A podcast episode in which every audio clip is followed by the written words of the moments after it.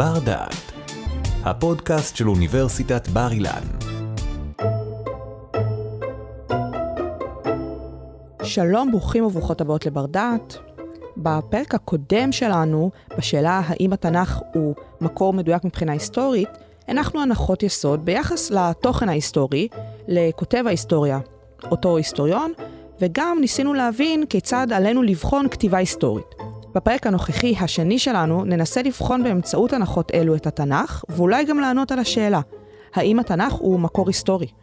מי שיעזור לנו לבחון את השאלה הזאת הוא פרופסור יהושע ברמן מהמחלקה לתנ"ך. שלום יהושע. שלום שי, שלום למאזינות ולמאזינים. אז זה הזמן גם באמת אה, להחזיר את מי שעדיין לא שמע את הפרק הראשון שלנו לעשות את זה, או יותר מי יסייע לנו לבחון את השאלה הגדולה ביחס לתנ"ך.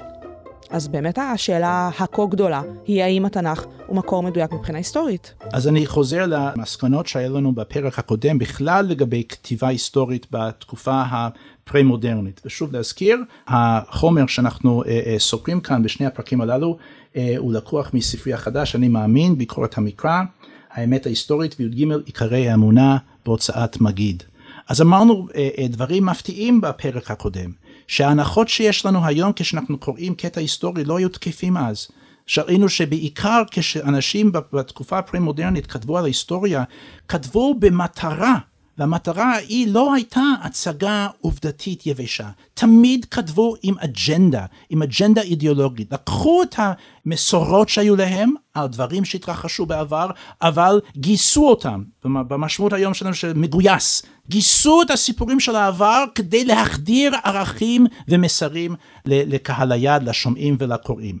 אה, לא, לא הסתמכו על מקורות, לא ציינו את המקורות שלהם, לא חשדו כי הוא זה לייפות את הסיפור קצת כדי להלהיב את הציבור, אה, ולא חשדו מלבקש, מלקרוא לציבור להאמין משהו, לעשות משהו.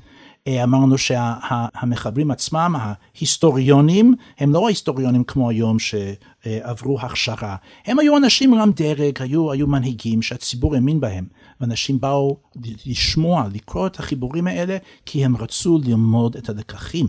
כן? לא כדי באמת לבחון עובדתית מה שהיו, בוודאי לא באו בגישה ביקורתית. אז השאל, שאלת השאלות, אז מה לגבי התנ"ך שלנו?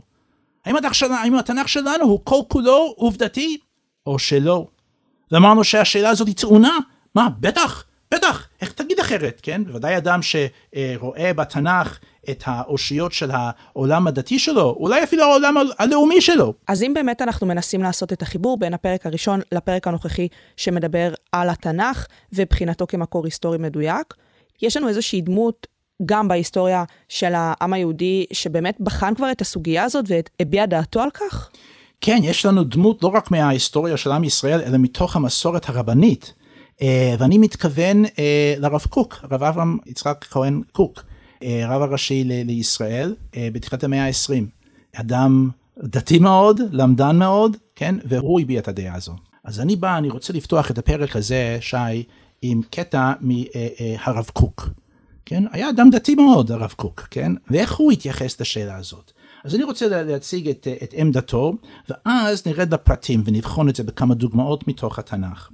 אומר הרב קוק, יש לו חיבור אה, שנקרא אין היה, זה היה הניסיון שלו לכתוב פירוש על החלק של התלמוד הבבלי שהוא לא הלכתה, הוא לא החלק ההלכתי של התלמוד, אלא על האגדתה. החלק האגדי, הסיפורים, המעשים שמובאים בגמרא.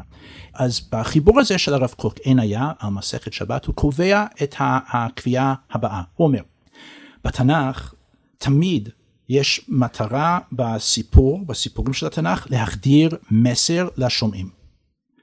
אומר הרב קוק, כשמחבר המקראי אם זה בורא עולם, אם זה נביא, אם זה אחד מלומד כמו עזרא הסופר, שהוא גם כן, הוא מחבר לפי המסורת גם, לפי המחקר של אה, אה, חלק לפחות של עזרא ונחמיה, אז כשהמחבר המקראי בא לספר את הסיפור שלו, אם הוא סבור שפריסה עובדתית של העניין יעשה את המלאכה, יחדיר אל הלבבות של השומעים, יחדיר את המסר הנדרש, אז מציגים הצגה עובדתית. זה עושה את העבודה. אבל כשהמחברים סבורים, רגע, רגע, רגע, כדי שאנשים באמת יתלהבו, ירגישו, יצליחו לעכל ולהפנים את המסרים הנדרשים מה, מה, מהסיפור הזה, צריך לייפות אותו, הכתוב, זה, הלשון שלו זה לבוש, כן? להוסיף לבוש על הסיפור, אומר הרב קוק שהכתוב ומחברי המקרא לא הססו לרגע. ואנחנו יכולים להבין פה את השיקול. אה, רק כדי להמחיש את העניין, איזושהי דוגמה מודרנית. אה, כולנו לומדים על מלחמת השחרור. אפשר ללמוד מתוך דוקומנטר, מתוך ספרים, או אפשר לראות אה, סרט כמו תמונת ניצחון. תמונת ניצחון היא באמת מבוססת, כן, על אירוע ממשי, על אנשים, כן, שחיו באותה תקופה, אפילו עד השמות, כן, אבל זה גם כן, כן, נשר עשה שם עבודה יפה וידע, כן, צריך איכשהו לייפות את הסיפור.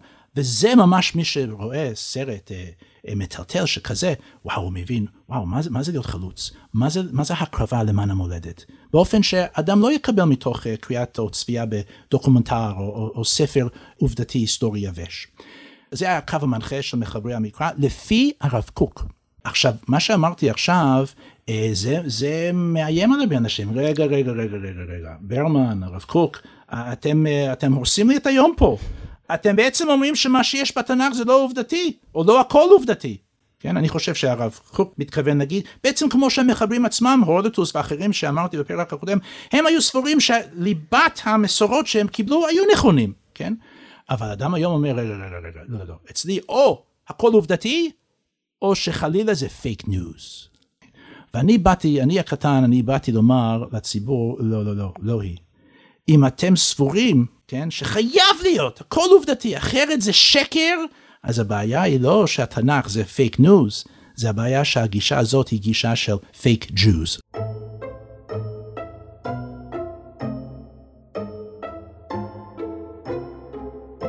אתה מדבר פה על הסיפור הזה של הדיכוטומיה, או-או, הסיפור הבינארי, או קרה או לא קרה. אז אולי הגיע הזמן לצלול לתוך הטקסט המקראי ודרכו להבין את הסיפור הזה בדיוק, של האם יש עובדות, האם יש uh, רק בדיות, איך אנחנו נעשה את זה באמצעות הספר? אוקיי, okay, אז אני רוצה להביא דוגמה שאני חושב uh, מוכיחה למופת, שלא כל מה שיש בתנ"ך הוא עובדתי, ואין זה פגיעה בכלל בהדרה של, התורה uh, ולא בקדושתה. אני רוצה לקחת uh, uh, תובנה של ידידי אה, עמית שלי במחלקה לתנ"ך, אה, דוקטור נריה קליין. אה, דוקטור קליין חקר את הנושא של מספרים בספר דברי הימים. מספרים. מספרים. יש מספרים מאוד גדולים, בדרך כלל של חיילים, כן, של צבאות. אז שימו לב לנתונים הבאים. היה מלך, מלך יהודה אחד בשם יהושפט. הכתוב בדברי הימים מספר על הקרבות שלו, על הצבאות שלו. היו לו חמישה צבאות, בסך הכל, אם אתה רואה את המספרים ואתה עושה את החשבון, הסך הכל של צבאות המלך, מלך יהודה יהושפט, סך הכל מיליון מאה ושישים אלף חיילים. זה אם סוכמים לפי המספרים שמופיעים כן, בספר כן, דברי הימים. עכשיו, כולנו מבינים, כן, מיליון מאה שישים אלף חיילים היו לו, זה יותר מכל צה"ל וכל מערך המילואים יחד. בהחלט מספר גדול. מספר די גדול, כן, וכמובן שאז היו פחות אה, יהודים בארץ ישראל. לא זה העניין, לא זה העניין. תזכרו את המספר הזה, מיליון מאה שישים אלף. זה לא נשמע עגול, זה לא כאילו שהכתוב אומר, טוב, היה לבן אדם הזה מיליון חיילים, טוב, גם אני שווה מיליון דולר, כן, אה, זה, זה... אבל זה לא, מיליון מאה שישים אלף. עכשיו, דוקטור נריה קליין שם לב דבר הבא. המלך יהושפט הוא המלך הרביעי של מלכי יהודה אחרי שלמה המלך. הוא בחן מה גודל הצבאות של שלושת המלכים שקדמו ליהושפט, וכך הוא ראה. הוא ראה שהמלך הראשון, רחבעם, היו לו 180 אלף חיילים. אחריו היה מלך בשם אביה, ולו היו 400 אלף חיילים. והשלישי, המלך עשה, אביו של יהושפט, היו לו 580 אלף חיילים. עכשיו השניים הראשונים, רחבעם ואביה, היו מלכים לא כל כך טובים, כך מספר הכתוב. המלך השלישי, עשה, הוא היה מלך טוב. הסך הכל של החיילים שהיו לו לעשה 580 אלף, זה הסך הכל של, שניים, של שני קודמיו, המאה אלף ו-480 אלף, או 180 אלף ו-400 אלף, כן? אז עשה, הדרך שהכתוב מציין שעשה הוא מלך טוב, זה שהצבאות שלו היו בסך הכל של שני קודמיו. עכשיו, 580 אלף זה בדיוק חצי, חצי. ממיליון 160 אלף, כן? אז יהושפט שהכתוב מספר שהוא היה עוד, עוד יותר, יותר טוב. מאביו, אז הצבא שלו הוא פי שניים מאביו, וסך כל שלושת קודמיו. זאת אומרת שהשימוש במספרים זה איזשהו ניסיון להביע דעה על טיב המלך. כן, פתאום המספרים הם הופכים להיות לא, לא רק נתונים סטטיסטיים, שמה, מי באמת אכפת כמה חיילים היו שם, כן? אלא מבע של משמעות. היא דוגמה למופת. היכולת לגייס חיילים לצבא כיכולת לגייס מאמינים למלך. מי יודע כמה היו למלכים האלה, אבל זה ברור שהכתוב רוצה לומר שהצבא של עשה, המלך השלישי, היה גדול יותר מהצבא של קודמיו, והצבא של יהושפט היה עוד יותר גדול, כן? שהאל עוזר לו, כן, לצבור כוח, כן, בשדה הקרב, בזכות זה שהוא מלך טוב, כן? וזה מביע, הוא מביע את הדבר הזה דרך משחק עם המספרים.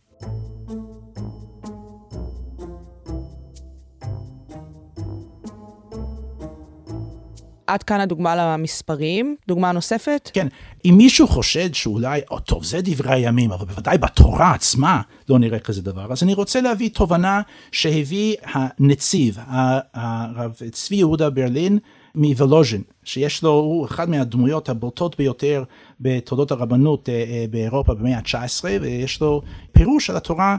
שכל מי שמחזיק פירושים שכאלה בביתו, יש לו אותו אה, אה, פירוש הנציב.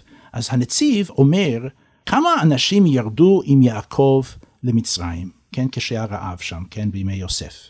אז לכאורה אין מקום לתהייה פה. הכתוב אומר שהיו שם 70 נפש, לא רק שהוא כתוב 70 נפש, הוא גם כן נותן לך את השמות של אנשים, כך שהם הם בעצם מאמתים אחד את השני, איזו שאלה יש פה? אומר הנציב, לא היו שם 70, היו הרבה יותר. מאיפה איך- הוא מביא את התפיסה כן, הזו? איך הוא מעז לכאורה לחלוק, לסתור את מה שכתוב. לערער על התורה. בתך הקטנה בתורה. אז הוא אומר, מפני שבפסוקים שקודמים למספר הזה ולרשימת השמות, כתוב שהרשימה הבאה כוללת את כל אלה שירדו עם יעקב, בניו, בנותיו, נכדים ונכדות.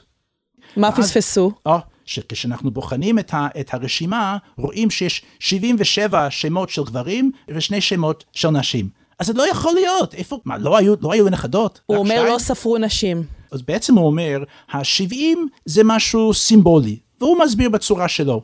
Okay, אני בספר, כן, שמעתי מקודם, אני מאמין, ביקורת המקרא, האמת ההיסטורית וי"ג עיקרי ימינה, אני, אני נותן אה, אה, פירוש אה, אה, סמלי אחר למספרים, למספרים של השבטים, של האימהות שיש שם, אבל הנה בפנייך עוד דוגמה, לא רק של אה, עמית שלי מתוך המחלקה לתנ"ך, כן, אה, מתוך האקדמיה, כן, הקויפרים, כן, חלילה, כן, אלא הנה הנציב, כן, לא פחות ולא יותר, אומר, מספרים אצלי בתנ"ך, אני לא דורש, אני לא אפילו מצפה, שהמספרים הם תמיד יהיו עובדתיים, אני רוצה שהם יהיו מבעים של משמעות. אבל זה לא רק במספרים, אני אתן לך דוגמה אחרת. אה, יש לנו אה, אה, בספר יהושע את הסיפור המפורסם של רחב והמרגלים. כן, יהושע רוצה לכבוש את העיר יריחו, הוא שולח מרגלים, הם באים לרחב הזונה והיא נאלצת להסתיר אותם. ואז היא דורשת או היא, היא טוענת את, את הטיעון הזה. היא אומרת, "אה, ידעתי כי נתן השם לכם את הארץ, וכי נפלה אימתכם עלינו, וכי נמוגו כל יושבי הארץ מפניכם. עכשיו כשהיא אומרת את המילים האלה בעצם היא מדקלמת דברים שאנחנו אומרים בתפילה מדי יום ביומו משירת הים משמות פרק ט"ו ששם כתוב נמוגו כל יושבי כנען אז זה כאילו שהיא יודעת שירת הים אבל היא לא הייתה שם מעבר לכך היא לא ידעה עברית היא לא יהודייה בכלל. היא לא יהודייה היא, היא, היא, היא זונה כנענית אז למה כן? עשו את החיבור או, הזה? מה או, אז זה המשמעות? ברור, אוקיי, כי מה שקורה פה זה שהמחבר של ספר יהושע מעצב את, ה, את השיח של רחב כדי לשכנע אותנו לדעתי שהיא לא רק אינטרסנטית שרוצה ל, ל, ל, להציל את עצמה ועל כן היא בעצם בוגדת בבני עמה אלא היא מאמינה באמת. על כן הנה היא מדברת כן השיח שלה הוא כמו אחד מישראל היא כשרה ועל כן היא ראויה להציל אותה. ועל כן הנה פה אנחנו רואים שוב פעם ניסיון לייפות את הסיפור, כן אני מניח שהיא דיברה בשפה מאוד פשוטה. אני יכול להגיד את הדברים האלה מבלי לפגוע באמינות של הסיפור בצורה יסודית. היה שם יהושע, היה שם יריחו, היה שם זו, היה שם רחב, היו שם שני רגלים, היא הצילה אותם. אבל הכתוב לוקח את הגמישות אה, אה, לעצב את השיחה בין אנשים, וזה לא רק פה, אני חושב שזה בהרבה מקומות, כדי להפיק את המקסימום, כן, מרמיזות למקומות אחרים בתנ"ך, כדי לשכנע אותנו, כן, כנאום שכנוע, כל מיני מסרים נוספים מעבר ל- ל- לעובדות היבשות. השימוש בטקסטים מקראיים קודמים כמוטיב וכגורם שעוזר לנו לסמוך ולהאמין טוב יותר בטקסט. כן, בדיוק, ואף אחד לא, לא, זה לא מפריע לו האם זה עובדתי או לא.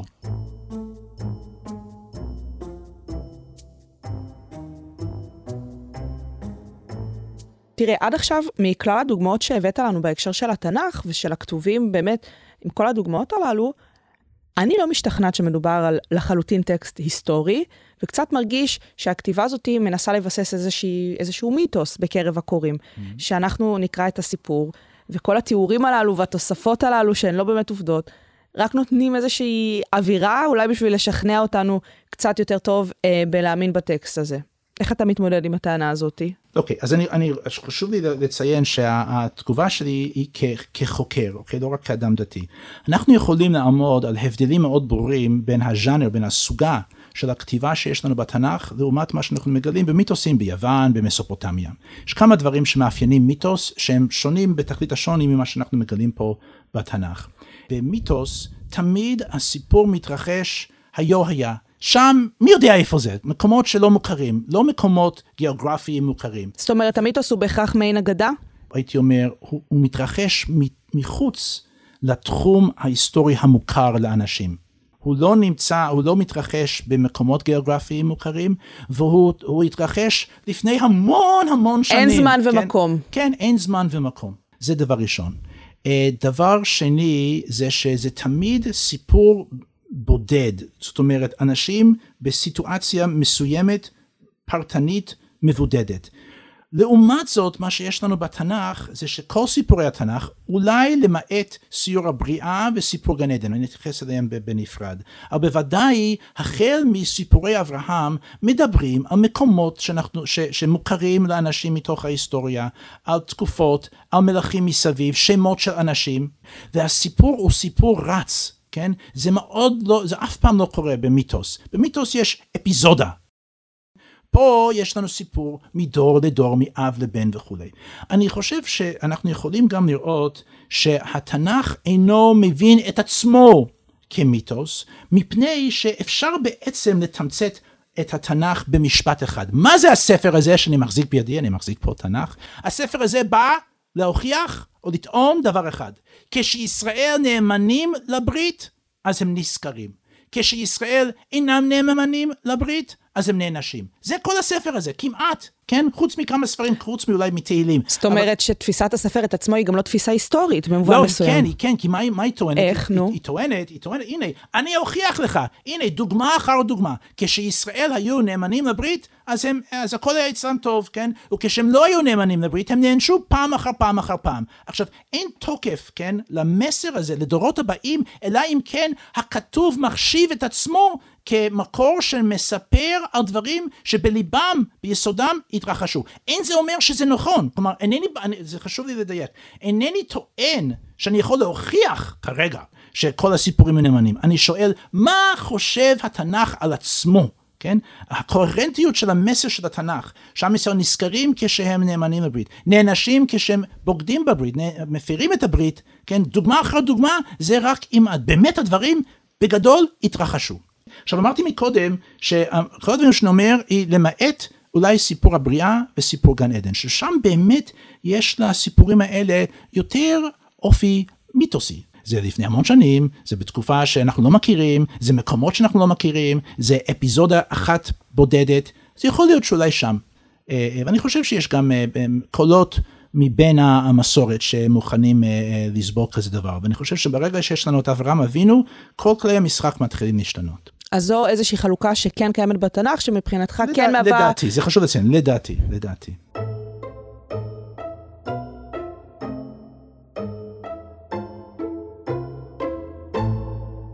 יהושע, אנחנו מגיעים לסיומה של השיחה שלנו, שמסכמת באמת את שני הפרקים שלנו. כמובן, הפרק הקודם שהתייחס באופן קצת יותר כללי לסיפור של מהי היסטוריה, והנדבכים שמרכיבים אותה, והפרק הנוכחי שבאמת בחנו באמצעות אותן ההבחנות את הסיפור המקראי, את התנ"ך ואת הדיוק ההיסטורי שלו.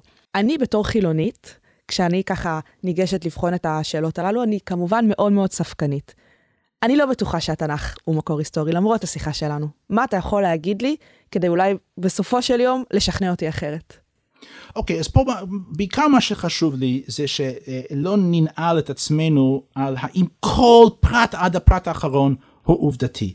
אני חושב שזה הופך להיות אובססיה, הוא לא טוב לאדם, הוא לא טוב לאדם המאמין, כן? כי בסופו של דבר, אם יש איזה אפילו דבר הקטן ביותר שאינו עובדתי, אז זה עלול לערער אותו. אני הייתי רוצה להגיד שמה שאמרנו כאן, יש לו השלכות אדירות על uh, ז'אנר אחר שיש לנו במסורת, המדרש. כולנו מכירים מדרשים שלכאורה מוסיפים כל מיני היבטים, כל מיני פרטים לסיפור המקראי עצמו. Uh, למשל, הסיפור שאברהם אבינו כרת או הרס את הפסלים, כן, של אביו, כן?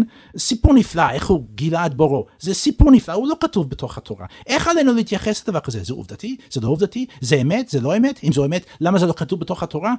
הניחו, מה שעושים בעלי המדרש, זה שהם לוקחים את הרעיונות שהנחנו על השולחן כאן, והולכים על סטרואידים איתם. הם אומרים, הנה, אני יכול לקחת את, ה- את הבסיס, התנ"ך, שאני מקבל אותו שהוא באמת קרה עובדתית, אבל מה שחשוב זה להחדיר מסרים, אז אני רשאי להוסיף כהנה וכהנה פרטים לסיפור, הדבר הכי חשוב זה שאני מחדיר את המסר לליבות הקוראים. וזה מעניין שכל בעל מדרש לוקח כל סיפור לכיוון אחר, במדרש יש לנו לפעמים עשרות גרסאות של מה שהיה באיזה אפיזודה נתונה בתוך התורה ואף פעם לא שואלים במדרש רגע רגע רגע איזה מה, מה, מהגרסאות האלה היא נכונה? איזה מהם עובדתית? לא שואלים את השאלה הזאת כי זה ברור שחכמינו כשהם פעלו כשהם כתבו בכתיבה שכזו מה שהיה חשוב להם זה לקחת את הליבה ההיסטורית ולייפות אותו כדי להחדיר מסרים. וזה לא הפריע לאיש שלא הכל עובדתי, וגם אני חושב שגם לנו. אנחנו באים, אני עכשיו מדבר דווקא כאדם מאמין, אה, כרב, עלינו לבוא בכניעה, בצייתנות, להגיד לפני, לפני הכתוב, מחבר המקראי, אם זה בורא עולם, אם זה עזרא סופר, אם זה נביא, יש לך מסר ללמד אותי, למדני, אני פה, אני פותח את העיניים, אני קורא את הסיפור, ואני לא שואל, רגע, רגע, אם זה לא עובדתי, אז זה פוסל אותו. ממש לא. שוב, מי שרוצה לקרוא יותר על הגישות האלה, יכול לעיין בספרי החדש, אני מאמין, ביקורת המקרא, האמת ההיסטורית וי"ג עיקרי אמונה בהוצאת מגיד. אז באמת עם המסקנות והתובנות האלה בנוגע לדיוק ההיסטורי של התנ"ך, אנחנו נסיים את שני הפרקים שלנו. פרופסור יהושע ברמן מהמחלקה לתנ"ך, אני רוצה להודות לך. תודה רבה, שי, ותודה למאזינים ולמאזינות. תודה שהאזנתם לנו. באפליקציית בר דעת תמצאו עוד הרבה פודקאסטים מרתקים, גם בנושאים דומים וגם בתחומי ידע שונים לגמרי. בואו לגלות אותם. בר דעת, אפליקציית הפודקאסטים של בר אילן, משפיעים על המחר, היום.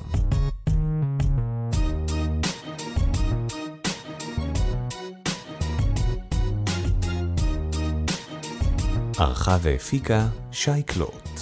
תודה על ההאזנה.